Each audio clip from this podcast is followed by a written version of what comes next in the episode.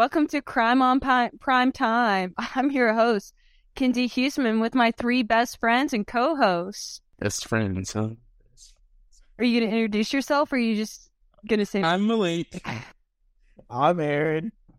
And I'm Taylor. So, Crime on Prime Time. Let me explain it.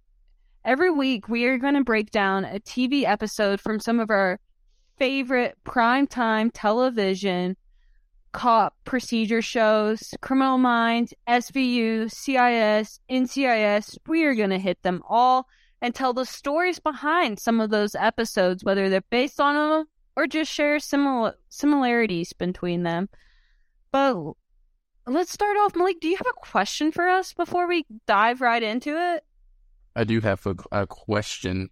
Hit us. So, it has to do with superpowers. So, it's which power you want to choose, but there's a drawback to each power. So, the first one is you can fly, but you can only fly as long as you can hold your breath. And then the second one is you get like energy blasts essentially, but only when you're around a large power of energy. So, I guess like around a telephone pole or any sort of electricity. And then telekinesis, but it's only up to a thousand pounds. You can see the future, but you can't change it. Death touch, but you can't turn it off. And then the last one is intangibility, so you can walk through things or allow things to pass through you. But if you lose focus at any point in time, it gets cut off. So if you try to walk through a wall and you lost focus, you just be stuck in the wall forever, basically. Sit. So out of those powers and drawbacks, which one would you rather have? All right. So flying was you gotta hold your breath. I would definitely, I think, choose the flying. Let's. Fine.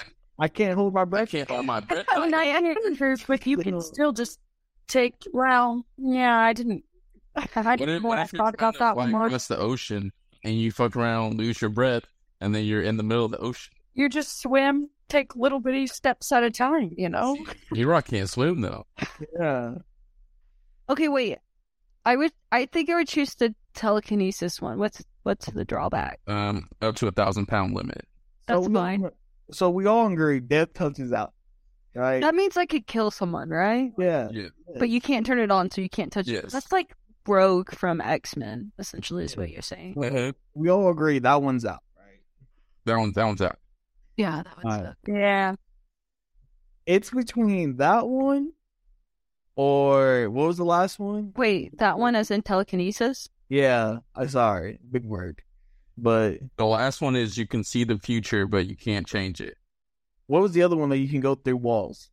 Intangibility. So you can mm-hmm. go through walls, but if you lose focus at any point going through that wall, then It- you would be stuck in the wall forever. It's between those two. It's between those two for me. I don't know. Taylor, what are you thinking? Did she choose flying? I think I'd I'd rather just have the the intangibility. I like to walk through shit. Yeah, that's what I'm thinking too. See, I- want to focus. I think telekinesis, because like, No, when am I going to move something that's like over a thousand pounds? no. If I could you- walk through something, and let's say like I'm holding hands with somebody, could they go there? Could they go through it with me? Are you going to risk them getting stuck? Let's let's go let's go with yeah, but yeah, you risk them getting stuck too. Well, at least I'll be stuck with somebody. Nah, you'll be dead. You'll be stuck in a wall of cement. Wasn't there? was- Oh. Wait, wasn't there another one besides like the death touch and telekinesis? It There was was- the future one. No, The but energy blast. the energy blast. What was that? You can just like it's kind of more really like some superhero stuff. So like you can shoot blast of energy at people, but you have to be around large power sources. Seems Yeah, like no. more a war thing for me. Not I'm- really necessary. Yeah, I'll I'm- probably go do. I'll probably be with. I'm on the same boat as Malik. I'll probably do the ones I can go through objects. okay. I'm sticking with telekinesis. Taylor, what are, what are you thinking here? I'm still thinking the flying. yeah, you on the fly. Taylor's gonna she's gonna. I want to go places. Okay. Taylor, I She's gonna, hold the she's try and fly over something. How long can you hold your breath? What is I'll longest practice. breath? I don't know. I don't time myself. I'll have to practice. Okay, wait. I'm with Taylor. Like you hold your breath, you let go of your breath, but then you hold it again. It's just like swimming. No. Yeah. Why are you mm. like that? What? But think about where you're gonna try and go. Where are you gonna get in two minutes of flight? Wait, Taylor, where are y'all, you girl. trying to go? to come see y'all. Oh, You're not gonna make it here in two minutes holding your breath. Well, Listen, no, Flight but it takes. It's still going to be faster than driving. that is. But you're gonna be able to hold your breath for about two hours, three hours. Yeah, I'll train. No, I'm not going to. I don't know, guys. Y'all, this is a hard question. Leave Taylor alone with her pig. She There's too many options. She's sticking with flying. I'm sticking with going through objects. That's my that's my goal. Don't worry. I'll have more superpowers for y'all to pick from next time. Okay, I'm excited. If we had teleportation, that would be my. That's the one uh power I would want. Hands I seen one of those. I'll have. It's all I sound nice because I just don't remember the drawback to it. But there was a teleportation. down. I'll- Okay. I'll have that ready for you. That would be cool. Save a lot on flying. Watch is only like you can only mm-hmm. go twenty yards or some shit. Hey, What? Okay, so let's get into this week's episode. We watched Law and Order SVU episode or season 20, episode 20. Now, I think it's safe to say that Law and Order SVU is probably the only TV show we've all seen. See, Because it's the best one. Yeah. I mean, yeah, I think we all absolutely love it. I mean, I Mariska re- Hargitay, the girl that plays Olivia, has the longest running character, and like what's the what's the word for it? TV history, something like that. Yeah, was- history. interesting. I didn't know that. she like but the, like the whole show like none of it has gone old like with Grey's Anatomy No. I was done after season 10 like it was over it it was everything was repeating itself but this one I just feel like I could keep watching it forever Yeah, Yeah. yeah. New crimes coming out. Yeah, it's always something different. And then I feel like for like the first maybe 15 seasons, they were just random episodes, and then they finally kind of started to link together. So then, Yeah, like a storyline whole within a- yeah. yeah. but I also like that there's not like a lot of character drama that's like seen in a lot of TV shows like they don't like oh there's always like that running line that like oh maybe Olivia and Elliot will get together but it's not like played up more than the crime is it's just like subtle things Yeah. here and there so like the drama level is ideal It's like the spice. Yeah. A little bit in there. but it's not the focus Yeah. I just remember when me and Taylor lived at Angelo Place, and ever like on Sundays they would show like a marathon of Law and Order SVU, and we'd sit there and do our homework on Sundays and watch. Like all day Watch, yeah, we Watch- should watch yeah. SVU all day on Sundays. While doing my homework. It was perfect. Hungover on Saturday from Saturdays, so sit at home on Sunday. Yeah.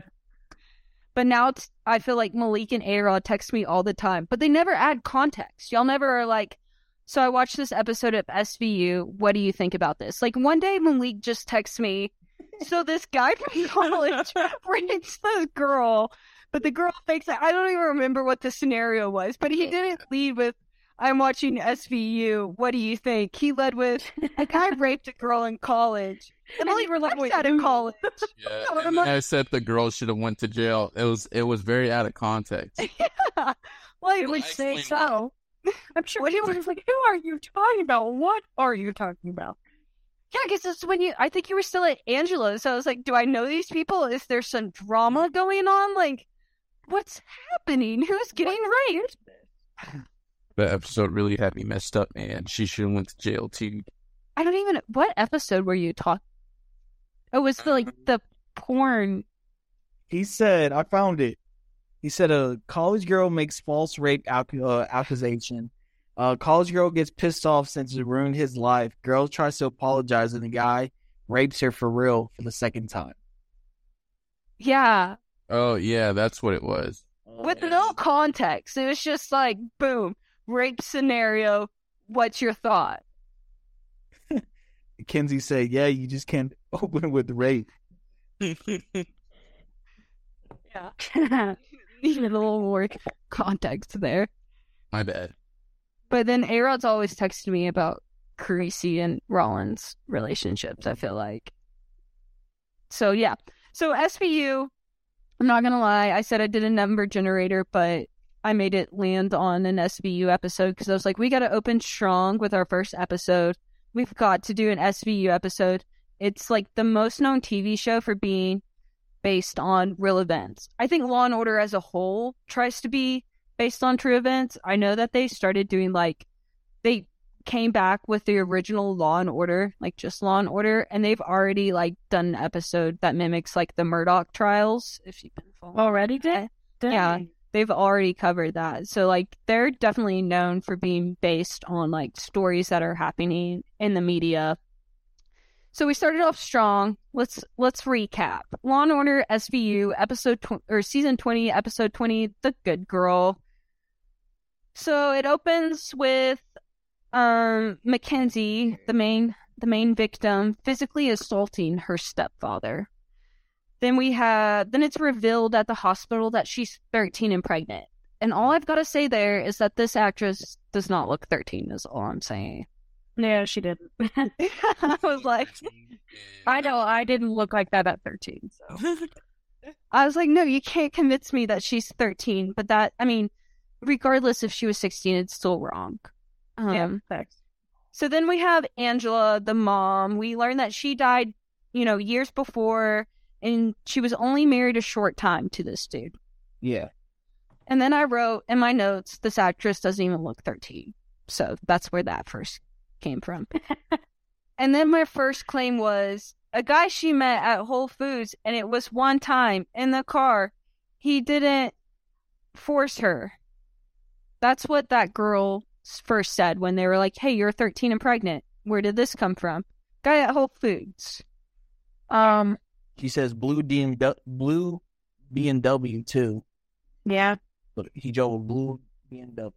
That's kind of a lot of detail for a witness.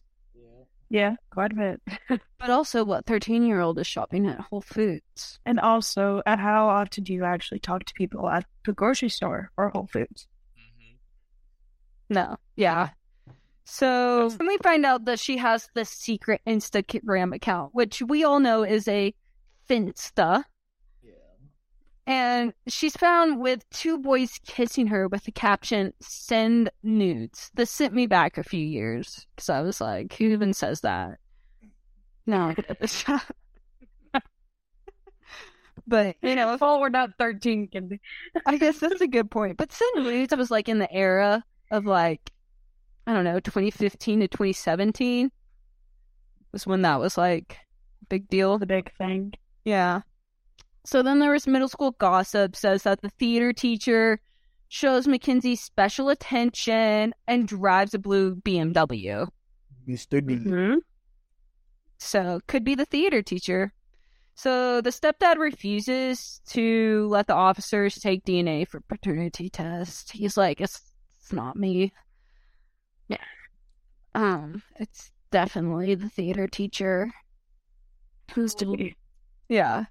So the episode has this underlying conversation about using the court to violate a minor's privacy because they're like, should wait, okay, I don't actually remember. They were like, should we take the the baby's DNA and risk the pregnancy, or should we not? Right? Yeah, and they didn't want to like put her through the trauma again. Yeah, they didn't want to put her on blast, and potentially, if the dad was a teenager, they didn't want to put him on blast either. yeah, or if he or if the dad was the teacher and him claiming certain rights for the baby when they could just pretend not to know, and then they can just Yeah. take care of the baby on their own. Was mm-hmm. there was their cover up story, which is a pretty good cover up story.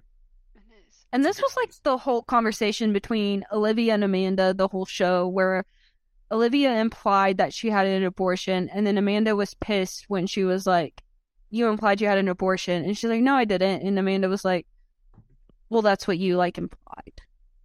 Yeah. That was what was implied there. Um, and so like that was like a whole thing, like an underlying issue in this thing was that Olivia had like an abortion. So then Mackenzie told the stepdad, Garrett, it was the theater teacher, and Garrett killed him and was caught at the scene. Yes. Um, which like we'll talk about this when we know when we get through this, but like you have to know. We'll just get to it because I just found that so dumb. So the lawyer has been in a lot of things. I don't know why I wrote that. I wrote it with a question. Oh, the actor, the actor, the lawyer has been in a lot of things. He's been in a lot of TV shows. The defense lawyer. No, the defense attorney. I've seen him in so many things. I forgot his name, but he's like kind of a famous actor. That's Yeah, I don't remember his name. I've seen him before. Yeah. um. So the stepdad was claiming he went over to talk, and emotions got the better of him, and oops, I accidentally killed him. Classic. So a man approaches the par- prosecutor, Stone, and I was kind of upset that Stone didn't last long in this TV show because I actually really liked him. But Stone informs that the theater teacher, that he's the theater teacher's fiance, and that the theater teacher was gay, and he was working at a Catholic school, so he had to keep it a secret. Yeah. Yeah. So he like clearly did not rape this girl. So this is what I'm gonna say. Well, I guess we're not there yet. Okay. Keep it in, Kenzi. It's actually like this is just what makes me mad about the whole. The, He even said like on the trophy, it even says like LGBTQ, like Yep. bowling league. yeah. Yeah. So the, okay, so we'll just like get to it because this is what really pisses me off. So then I have a quote that says, "If he didn't know, I would." If he didn't know, I was lying. Quote. They quoted that in the show. I don't know why I wrote that, but he didn't. If he didn't know, I was lying. Okay, so then it was revealed in court that Mackenzie and Garrett were married in Missouri a year mm. after the mom died. Yep. And she was six months pregnant after they got married. It was a year after, Yeah, after she died. Yeah, and then six months Six months after, after she the died marriage. was No, six months after they got after married. the marriage. Okay. Yeah, Y'all think they were having relations before the mom died? Oh, absolutely. they. I, I do too. I Like, think you- yeah. I don't know. That's Grooming her, exactly. That's what I would say. Yeah. It's just gross. Like did at that point did you marry the mom or did you marry the mom to get close to the girl? To get closer to the girl. Um, Yeah. So in Missouri, apparently you can get married under 16 if you have permission from a blood relative. Did you Now, know that that was a thing? I don't you know what? I It didn't a thing in like some places. I didn't know it was a thing in Missouri specifically. I didn't know that was even a thing like anywhere. I, I guess I never really had thought about it a whole lot either. You know what? I actually I was surprised Texas. by that. I think I knew this was a thing in Texas because I've known oh, that is in Texas. Yeah, I think I be. I don't know if it still is or not. I think it is because I've known somebody to get married at 16. I was gonna say you can get married at seventeen. The parents to get permission. Yeah, they had the parents' permission. So like I I, you hear about it more at like sixteen rather than uh thirteen. well, I think it's because you get pregnant then too, and they're like, you can't have this baby out of wedlock. Yeah, that's true. happen. Even though you already been having that that, that sexy time, but Yeah. So I think you can happy. in any state, almost, at least in Texas. Okay. I think you can do that if as long as you have like a parent's permission or a blood relative. I guess it makes sense. I guess they in this. I, anyways, go on. Okay. Well, go ahead. My point. So then, obviously, let's see if I wrote this down. Okay. So then I wrote down the quote because I liked it so much. Are you stuck on stupid? Classic line. Amanda Rollins is my hero. She said that in the show, and I really liked it. Mm-hmm. Are you stuck on stupid? That's Are you stuck on stu- I'm going to start saying I, me too. Uh, who say that to uh, the dad? Yeah, I yeah, because she went over to the the blood dad, her biological dad. Marcus. Marcus. Yeah, Oh. and so that was my next point. So she went over there and was like, "You signed the papers for your 13 year old daughter to get married? Are you stuck on stupid something like that?" It was kind of fun. Yeah, he's a piece of junk. We offered him ten thousand to sign. ten thousand to sign it. Also, ten thousand I feel like is not enough. Idiot. You could have I don't asked for know. so much more. Now being a She didn't care though. ten thousand really isn't that much. No, No, it's He's not. kinda just trying to get a high. Yeah, I was about to say he needed anything at that point. So Yeah, so that was my next point was that Garrett paid the biological dad ten thousand to sign the marriage certificate, and that's how they were able to get married. So the family court upheld the marriage, and they were like, "No, this is legal. This is this is Yeah, I can't. good to go." The court ruled that the marriage status could not be brought up during the murder trial, which was wild to me. Was I agree. Because that plays a big part in it. yeah, that you can't say, "Oh, by the way, they're married." But I mean, I get that you know there's a law that like spouses can't testify against each other, like their spousal Yeah. privilege. But it's wild that you couldn't even bring up the fact that, oh, they're married. I always thought Yeah. that's dumb that spouses can't testify against each other. I don't understand why not. I guess because there's like, I mean, I kind of get it. Because like, what if I tell my husband something? But also, I wonder if it's a choice. Like, what if I choose to testify? Can I choose to testify against? Well, him? yeah, you can choose to testify against them, but you can't be forced to. You can't be forced to. See, that makes sense to me. Like, I Yeah, that makes sense, I think. I mean, I guess it makes sense, but that's like, what if I I kill someone in front of my wife or whatever? I'm like, hey, don't testify against her. You know, obviously she loves me, so she doesn't want to. But crap, man, I killed someone. But like, how much Yeah, does she love you that she's not going to testify? Because like, I love Dalton, but if he killed someone, I'd be like, look, bro, you have to go to jail. This was this was wrong. Like, I love you, but like, you can't just Every- murder someone. Everyone should be like that, but you according to law, law, the law don't have to be like that. That's true. And a lot of people aren't like that. Mm-hmm. I, but I That's get why that, law too. is there. Sadly, that law is there. I Especially if it's like critical, where the only person you saw was the significant other. I think they should be forced to. Which I think you can make appeals to where they are forced to. It's kind of a situation for me because I just I feel like I understand why you can't force. Because what if it's not like he did it in front of you? What if he's just like telling you these things? Like, what if he's just saying like like, casual conversation and yeah, oh, wow, I did this. like what if this person just they annoy me so much I could kill them, and then they're gonna force me to testify, even though I know my husband the most, and that was a joke. Am I? If they I don't- told me that casually, I would think they were they were a little bit off the rockers. If they just casually told me they did something that's against the law, I don't know, something severe like killing someone or raping someone. Yeah, yeah. If they just So, because like, that "Yeah, that they is raped a girl very weeks ago and just kept eating their freaking spaghetti, I, they yeah they gotta go. yeah. those- no, it- that's a very sauce- serious thing. This pasta sauce looks like this guy killed. Looks like his blood. See, oh you Oh have the God. choice. You have the choice to be like, oh, I'm going to testify against him because he said this.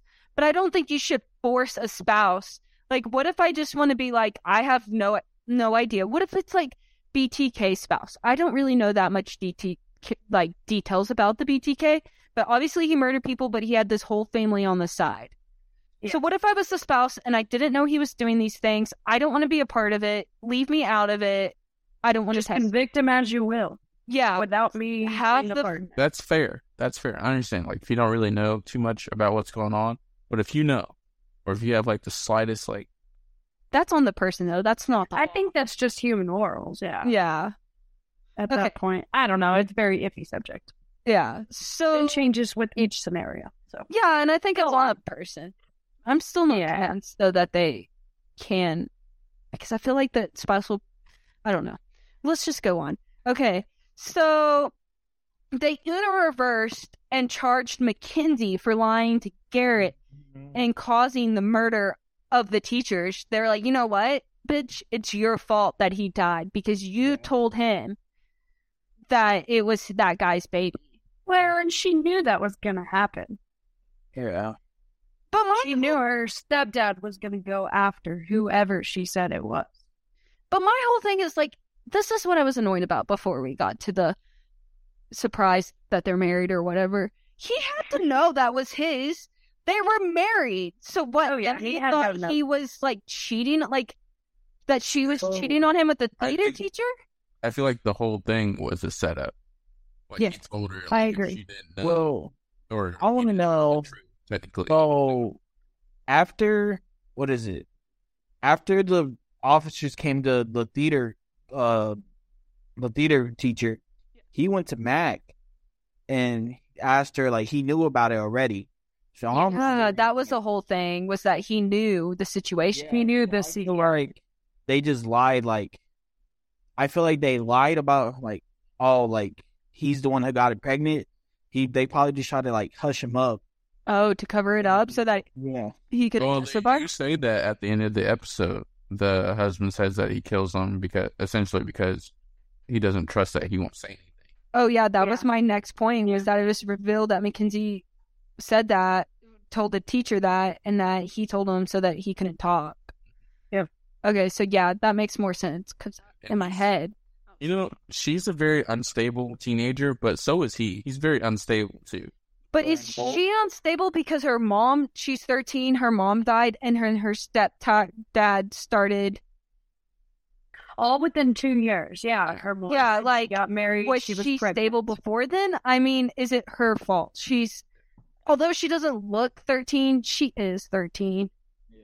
It's definitely trauma built on more trauma. Yeah, for sure.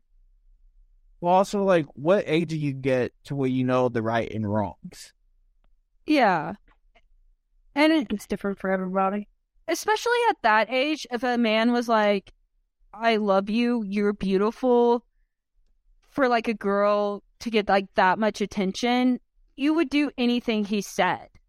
Like you're just so boy crazy, and like I've got this. Like you're not really thinking about like, this is my stepdad. They they offered him man one Oh, for twenty years, and then the other judge or the other lawyer was like, "But the max is twenty five. He said, "Well, if you want, I could throw in statutory rape with it, and me even more." And so I guess they took it, and then Olivia hits him with a great line: "Get this douche out of here." He's out of here. yeah. Yeah, I don't know. The whole thing is absolutely insane. It is. There's a lot of twists and turns to the story too. I mean, for someone, because I'm still convinced he married the mom to get to the daughter, and that's like commitment That's a lot. Yeah. To like go that far to get to the daughter. I mean, obviously, But and what was his plan if the mom didn't die? Like, did he know she was gonna die? How did what did she die of? Yeah, I don't It's think they could. A cancer or a sickness or something? Yeah, it was like I think they said natural. cancer. What if they weren't taking care of her they would- properly, and she they kind of tried to kill her on purpose? Yeah. I don't know. But how old was Mackenzie when they got married? Like, they she had to be at least ten. I think that I think she was thirteen. Yeah, she was 13. This all happened within a relatively, relatively, Like 12, 13 right there. yeah, Wow. fast. Like the mom died, they got married, she got pregnant. Kind of all like fast. Very fast. Yeah. Like uh sketchy fast. I mean, you shouldn't be married to a 13 year old, so the whole thing was sketchy. No, you shouldn't. But oh, Also, like the aunt. Why didn't the aunt take Mackenzie? But the aunt couldn't have known he married her. No, but why are you gonna No. Why are you gonna leave her live with her stepfather, who she's only known for like a year? It, it, it made it seem like the aunt gave up pretty easily. Yeah, I don't know. I mean, I would also like, as the aunt, you're like, okay, my sister picked this guy to love and to cherish. He hasn't shown any sketchy signs. Like, why not? well, not? and he probably did it. He was probably a charmer. And that's Yeah. why he got away with it. So she didn't see anything wrong with it. She's like, okay, like my sister trusted him enough to marry him, so like, why can't I? True. Maybe there wasn't. Maybe he did wait until after the the mom was dead, and then started kind of grooming her. Maybe you kind of sent him into some trouble. Or maybe the grooming started while they were married, but it played off as like sweet stepdad, but the sexual relationship Maybe started the after. mom died. The stepdad wanted the mom back, and Mackenzie was the only thing that reminded him of her. Did I say that correctly? That makes sense. Yeah, that could be Yeah. true too. But also, and it could be a grief thing. Like Mackenzie It could have be, done it, and then to, Mackenzie like was just, uh, she was just, yeah, like you said earlier, it goes thirteen year old girl that wanted the attention. yeah. So like, and, And she, she fell it out the of. She was like, Yeah. I'm sad. This is what. both of them, yeah. Yeah. So maybe it like a grief thing. Maybe they both just need help. Okay, so It's true. what if I told you that this was based on a true story? No way. This happened in real life. Okay, so Bleak way. so does anyone know the story that this episode is based off of? No, Kent, tell me the story. Okay, so I am going to tell you the story of Rosalynn McGinnis's survival. This is, we're starting this podcast off strong with not a murder, but a survivor. All right, Let's hear. let's get into it.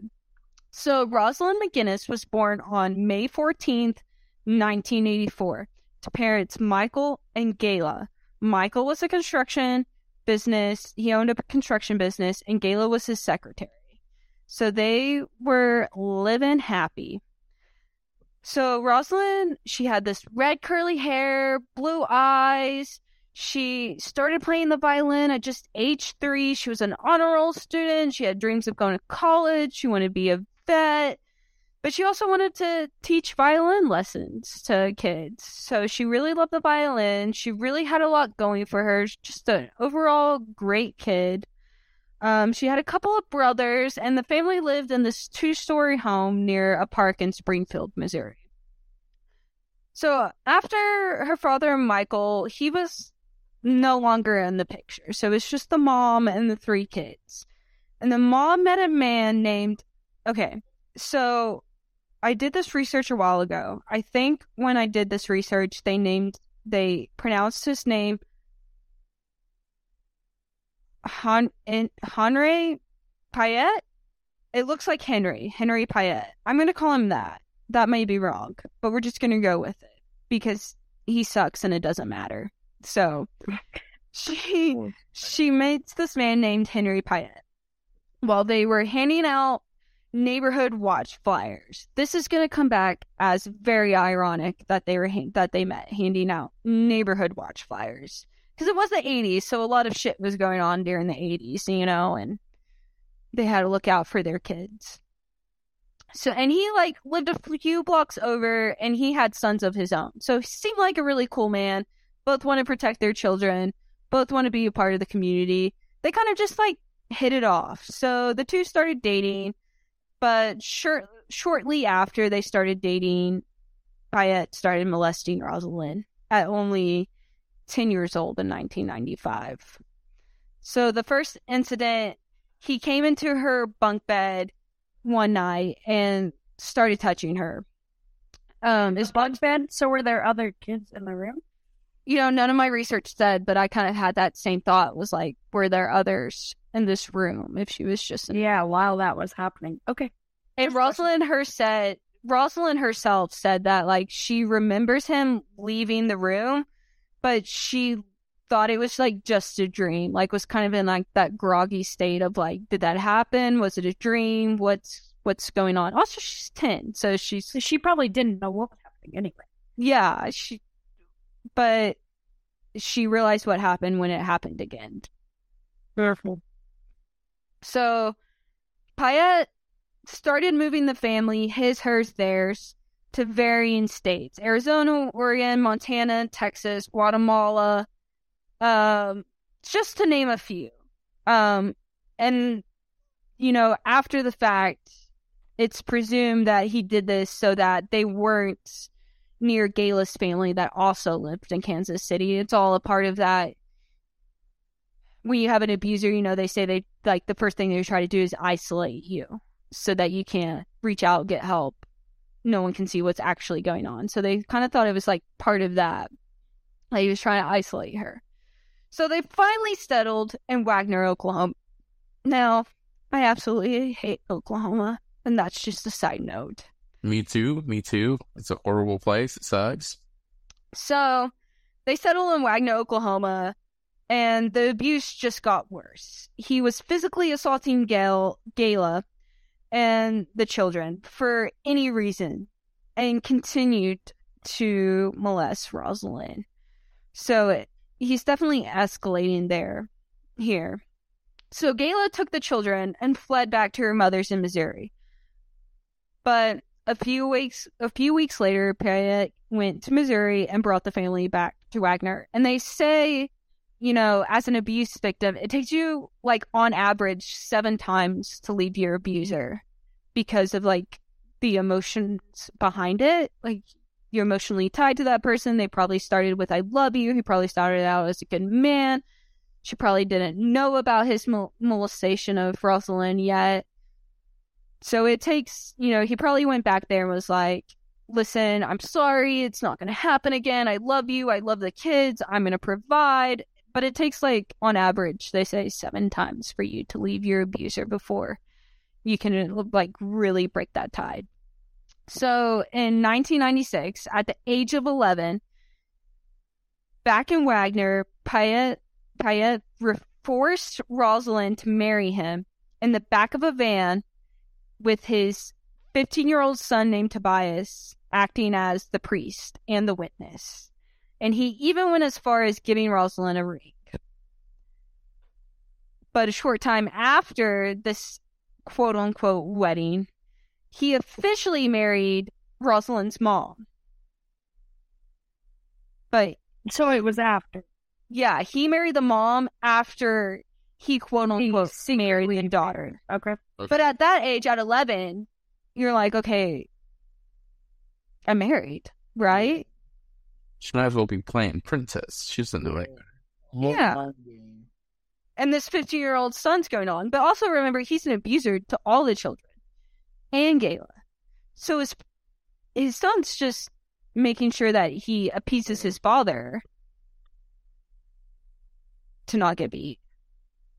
But he marries the mom legally. And a short time after, or sometime at the end of 1996, beginning of 1997, Gayla once again fled from Payette after suffering more abuse, and she and the kids landed in a shelter in Poteau, Oklahoma. So again, she's done. This is the second time. She's, you know, I don't deserve this. And this is where we kind of get into the wild part. So she and the kids, including Rosalynn, are not with Henry at this time. But on June on January 31st, 1997, Rosalynn left the school that she was attending and got into a gray pickup with the man. And this was all the police know and reported. At that time, she did not make it home and she was kidnapped. So the McGinnis family would search for Rosalynn and make flyers. They reported, you know, try to reach out to the media, to a child to child search ministries. They kind of like figured it was Payette that took Rosalynn on that day. Um, but they searched for her for weeks. But they finally stopped just before her 13th birthday, which is on May. So they searched months for her. And they tried all the avenues they could, but then they could just not find her. Um, and it, they would not see their daughter or sister for 22 years after that. Yeah.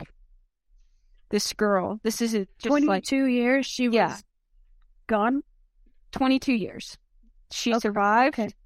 and she made it home. So she was what? Henry Wait, what? Was she in her 30s? Yeah, by the time they found after that 22 years. Yeah, I think so. I think. we'll- So she would have been found in like 20. You said 97, so like 2017. Yes. Wrong math. Yeah, no, that's right. That's right. Yeah, she was. Okay. Yeah. That's how Wow. it's kind of a recent. It started a while ago because, like, I was born in '97, so I wasn't born when she went missing. But by the time she was found, I was already out of high school. wow. Okay. Yeah, so this is like an incredible, sir, like story of like endurance, um, Yeah. and what she had like to go through. So this is not a great guy. So the man, let's go back to that day, January 31st, 1997. So from what we know, like from the family's point of view, she got into this gray pickup, never seen again. From Rosalynn's point of view, the man in the van was Tobias, the son. And he told Rosalynn that they were going to go get the mother and the brothers, but instead he kept driving to a motel in Tulsa to meet Payette. So the stepdad sent him to go pick her up and bring her back to him. once at this motel, um, Henry dyed her hair black, gave her glasses, and gave her a new name. Um, and over the course of all these years, she went by several different names Rosalynn, Stephanie, and Christina. He also told her that if they were caught, that she would be sent to a mental institution because she allowed the molestation and all this to happen to her. So it was her fault. So sh- he gaslit her into thinking, you can't say anything or else we're going to get in trouble. And at that age, she believed it. As you would Yeah, at that age. you know, that sounds absolutely terrifying. She probably still doesn't understand like a healthy concept of like sex and or any of that. So, you know, she's probably thinking, "Oh yeah, I'll get in trouble." Um for that. So, during this time, Payette moved her all over the country, never staying in one place for more than 3 months at a time, and he cr- even crossed the border into Mexico several of times. So he was just moving her everywhere and anywhere um, to not get caught. But he would risk going back to Oklahoma just for her to leave letters for her family telling them that she wanted to leave and that she was happy and not to look for her. Um, which, like, you know, obviously in the 80s, like with cops and stuff, that's like, once you see that, you're not looking for her anymore. You're like, hey, 11, 13, she wanted this. Let her be happy. It's the 80s. Um, but the abuse just, I mean, it just continued, but also like heightened. It was like no longer just sexual abuse, but he emotionally and physically abused her too. At the age of 13, she was pregnant and had a miscarriage during this time. And Payette made Rosalynn handle the fetus himself because obviously he wasn't going to risk taking her to like a hospital or anything. Um, and again at 13, like you're not gonna, you're not gonna understand what's going on. Like I don't know if he explained to her like, oh, you're pregnant and now you're not pregnant, or I mean that is that in and of itself has to be she she's almost robotic. She just does what she's told essentially, and Yeah. it's no different. I mean, yeah, it almost has to be like a survivor thing because, like, I mean, there's no way out. So you have to think like that to even be able to, like, not break down completely. But that, it, like, I don't know, that's one of the most traumatizing parts of this story to me is that, like, he he made her take care of the fetus. Yeah, that's very traumatizing. At the age of 13, yeah. Yeah. And to even like, if even like, if sh did she even understand what was happening at that point? Doubtful, I would say. So he uh, moved Rosalynn to Mexico permanently, where they stayed in tents, shelters, um, with dirt floors, never staying anywhere long. But they were never living in anything that resembled a true home. It was everything was not great living situations. And Rosalynn had her first child, successfully had her first child, a boy, at the age of 15. Um, and she would go on to have eight more children, fathered by Payette, Dang. never with any sort of childbirthing professional. So she gave birth to nine children on her own in Mexico. That's intense. Yeah. Holy moly. Yeah. So like I don't know. Like it's that alone I could not imagine having to go through. No, definitely not. No. Because if I ever had a child, I will be asking for an er- epidural as early as I can. Oh, yeah. Give me the drugs. Give me Um so yeah, that in of itself is like incredible that she was able to do that.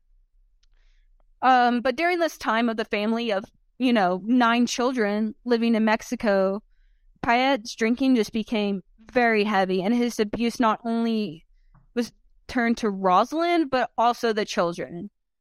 Um so overall just like a really shitty guy.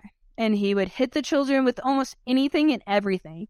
He sexually abused some of the girls, and constantly told the children that if it wasn't for their mother, that they would be dead by his Jeez. But during this time, Rosalynn never told her children like their story or how they got into the circumstance. She never told her children that she was um kidnapped and they were being held hostage. You know, um she didn't want them to carry around like that baggage or that damage that she felt. I mean, she cared for her children, she loved them and she just wanted to be there for them. So she just decided to let them believe that this was kind of normal and didn't tell them that the situation that they were in that she was kidnapped. Well, it's like a smaller version of the polygamy ranch, kind of, where they don't realize they're being abused, and then the the wife or whoever was there at the beginning of the be- the abuse doesn't want her kids to know. She wants them to think that's the normal, and whatever the best part of the abuse is, that's the best part, I guess. I shouldn't say best part of the abuse. Whatever is the happy time, whenever they're not getting beat, I guess, or getting abused, that's considered a, a- the happiest time possible. And then Right. whenever they are getting abused, it's essentially the median. It's not bad, but it's just being in the middle. Yeah. She it kind of reminds me of The Room with like Brie Larson. I never really saw the movie, but I kind of like know the premise where like she was kidnapped, had the baby or whatever, and raised this child in like just a room and kind of like would teach the child and like help them grow and develop, but kind of made this like, oh, this is normal, just so that they wouldn't feel that baggage on them. Yeah, it's kind of the same thing. I don't know about the polygamy ranch. I'm gonna have to look into that. You should look into it. It's pretty interesting. If I remember right, I think it's in Texas. I don't remember where in Texas. I'm pretty sure the polygamy ranch takes place in Texas. Am I right, Taylor? Do you know? I don't know if I've ever heard of that one. I know there was like the um Church of the Latter Day Saints, which was in Eldorado. Oh, That one has a whole documentary on Netflix. Is that what you're stem from, talking about? Yeah. they stem from the Mormons. Yes. They're like an offshoot. They're not the Mormons. Let me clarify for everyone out there. They're not the Mormons, but they offshoot from the Mormons and they did terrible things. There's a whole documentary called like Father. Yeah, I don't Crazy remember what it's called. It is on Netflix. though. There's like yeah, the leader These was ones are the um, Go ahead, though. Nothing. Anyways, sorry. Yes, I know what you're talking about, Millie. The the polygamy ranch. Yeah, it's the YFZ ranch. Or YFZ. for Zion Ranch. That's what. I know they had moved from Utah to Texas. Mhm. I remember in college, Taylor, like, I got kind of into true crime. I had no idea. And Taylor was like, oh, yeah, there's like a whole cult that lives not far from here that, like, sometimes comes into town and wears, like, these long dresses. And I was maybe like a sophomore or junior. And I was like, why am I just now finding out about this? I need to I know more. didn't know much about it either because when they got raided, it was like 2011. Oh, I don't quote me on that. I don't know the exact year, I, but I got it like- incorporated. I didn't know what was like happening because I was, I mean, I was in seventh grade, I think, at the time, 2011. I don't know, in, somewhere around there. And I didn't even know what a cult was. You're very close, Taylor. It was 2008 was when they raided it, and it Okay. was southwest of San Angelo and four miles. It was right outside of Eldorado. yeah, because right the outside other. of Eldorado. Yeah. Yeah, 'cause I remember seeing this picture of the the ranch, and it was a, a Mormon deal or a Jesus Christ of Latter Day Saints, if you will. Yeah. Mm-hmm. Okay. Yeah. Anyways, crazy. Off on a Anyway, tangent. so, like, to the story. back to Rosalynn and her situation. So she had tried to flee before, but each time he caught her and he punished, the punishment was more horrific. And nothing I read gave details, and the details really don't matter and really shouldn't be said because, I mean, they were awful. They were just absolutely awful, I'm sure. Um, but she real I mean, she realized her situation. The eldest son, he eventually did run her away, fleeing the abuse, and he left the family. Um. So during this time in Mexico, Rosalynn would beg on the street for money She would sell homemade coffee, honey, ice cream, anything she could do to provide for the family because any money Payette brought in, he used for his drug and alcohol addiction. Um, one day at the grocery store, Rosalynn was trying to check out. She had like two baskets of groceries, all of these kids.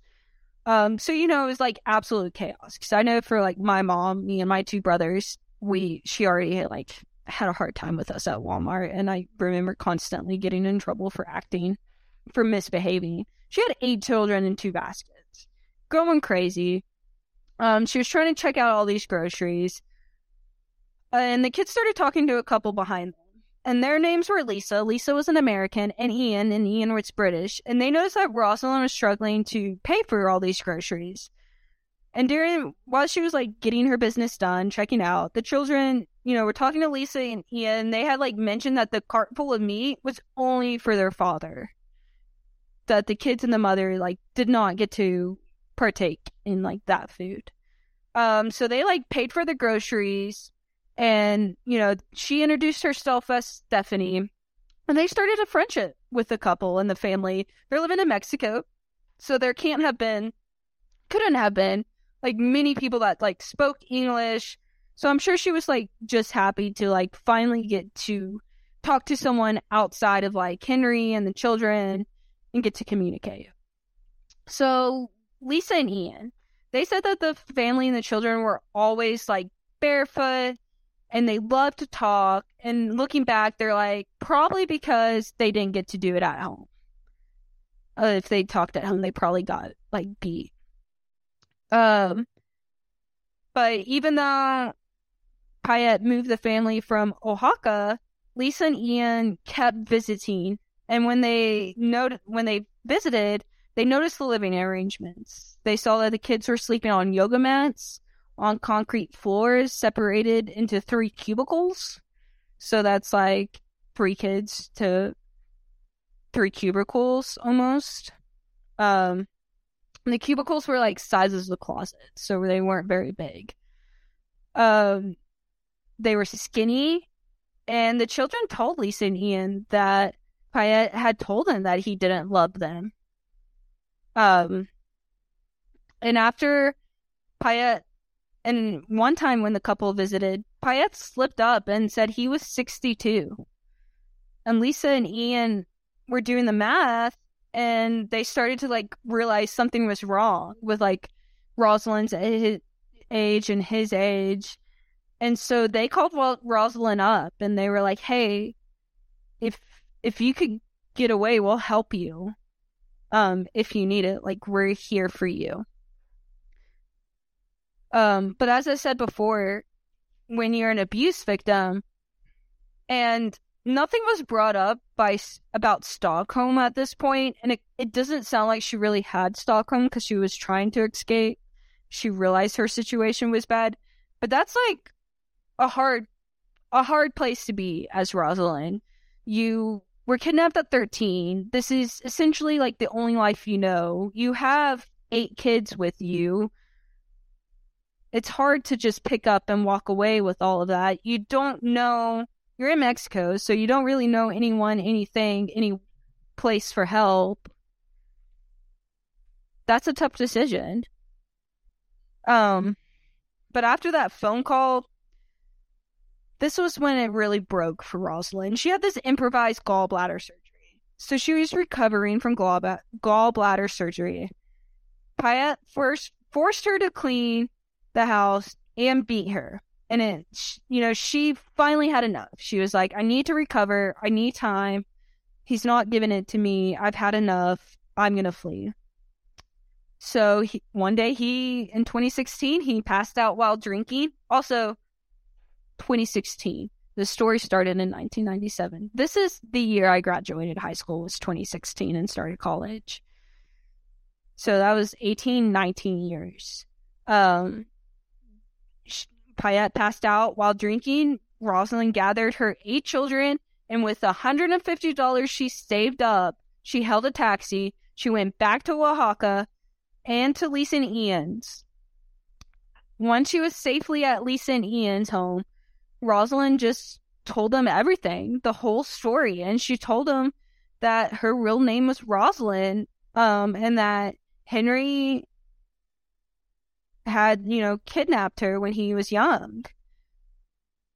Um, Lisa, you know, this was a lot to take in. I'm sure you help someone out, and this is not what you think is happening. Um, so she Googled Rosalynn's name and all of the missing flyers that immediately came up. And I'm sure they're like, holy shit. So they came up with a plan on what to do next. And so why Rosalynn was gathering herself, gathering information, Lisa and Ian took care of the children. They, you know, they taught them to read, they taught them to write. Lisa was quoted saying, I have never made so much oatmeal in my life. So Rosalynn reached out to the U.S. consulate, who agreed to help. So Rosalynn and the kids piled into the back of a fruit truck to make the trip. Once there, the U.S. consulate were like, just kidding, we can't help you. So this sent Rosalynn into a pran- and a, to a panic because, like, I have you know these eight kids. I don't know any life outside of Henry Pitt. What am I gonna do? So she contacted Lisa. Lisa was like, okay, girl, let me help you. So she contacted the National Center for Missing Children, and they were able to obtain a travel documents for the family. Um, so it wasn't long until Rosalynn was reconnected with her family in Kansas City after 19 years. Um, so she's readjusting to life. Obviously, it was not easy because she was kidnapped at the age of 13. So, how do you go from 1997 back into life at like 2016, 2017 normally with eight children? Um, and also, Payette was still out there somewhere. He had not been caught. So there's this ever living fear with you of will he come back and what will he do if he finds me? So almost a year later in 2017, Payette was caught trying to re enter the U.S. and was extradited back to Oklahoma. He was found guilty on one count of kidnapping and one count of traveling with intent of, to engage in sexual relations with a juvenile and sentenced to life in prison and to life and 360 months in prison. But he proclaims his innocence. He said that Rosalynn made the whole thing up and it was a lie and nothing he did was wrong. You know, typical. Um, and he at one of the like one of my sources was um a court document and it was his appeal to appeal for it, you know, he that he's innocent to appeal his conviction. Um so Rosalynn and the children now live, you know, in a home. She wants to work on studying criminal law. Jaycee Dugard, do you know do you know who that is? Yes. Okay, she's like a famous like fame famously she was infamously, I guess I should say, she was like kidnapped and held hostage and, you know, had a child during that captivity, but was like able to free herself after, I don't, maybe like 19 or so years. I don't, yeah, I don't know the whole, how long it was, yeah. All the details, I'm sure come up on an episode. Um, but infamously, she is like a survivor of like kidnapping. And so she started this foundation for like other survivors. Um, so she has reached out to Rosalynn to support her. And so they're like working together um, to get through it. Rosalynn has said that she slowly, quote, I'll just quote it slowly, I'm replacing all the bad memories from such a young age with good memories. And that is the survival story of Rosalynn McGinnis and the basis of our episode, Law and Order episode, season 20, episode 20, The Good Girl. So, what do you think? Let me ask, like, the, the true story compared to, like, the Law and Order episode. similarities, differences, thoughts. They definitely left a lot of stuff out as far as it being a bigger family, not just two people throughout the whole throughout the Yeah.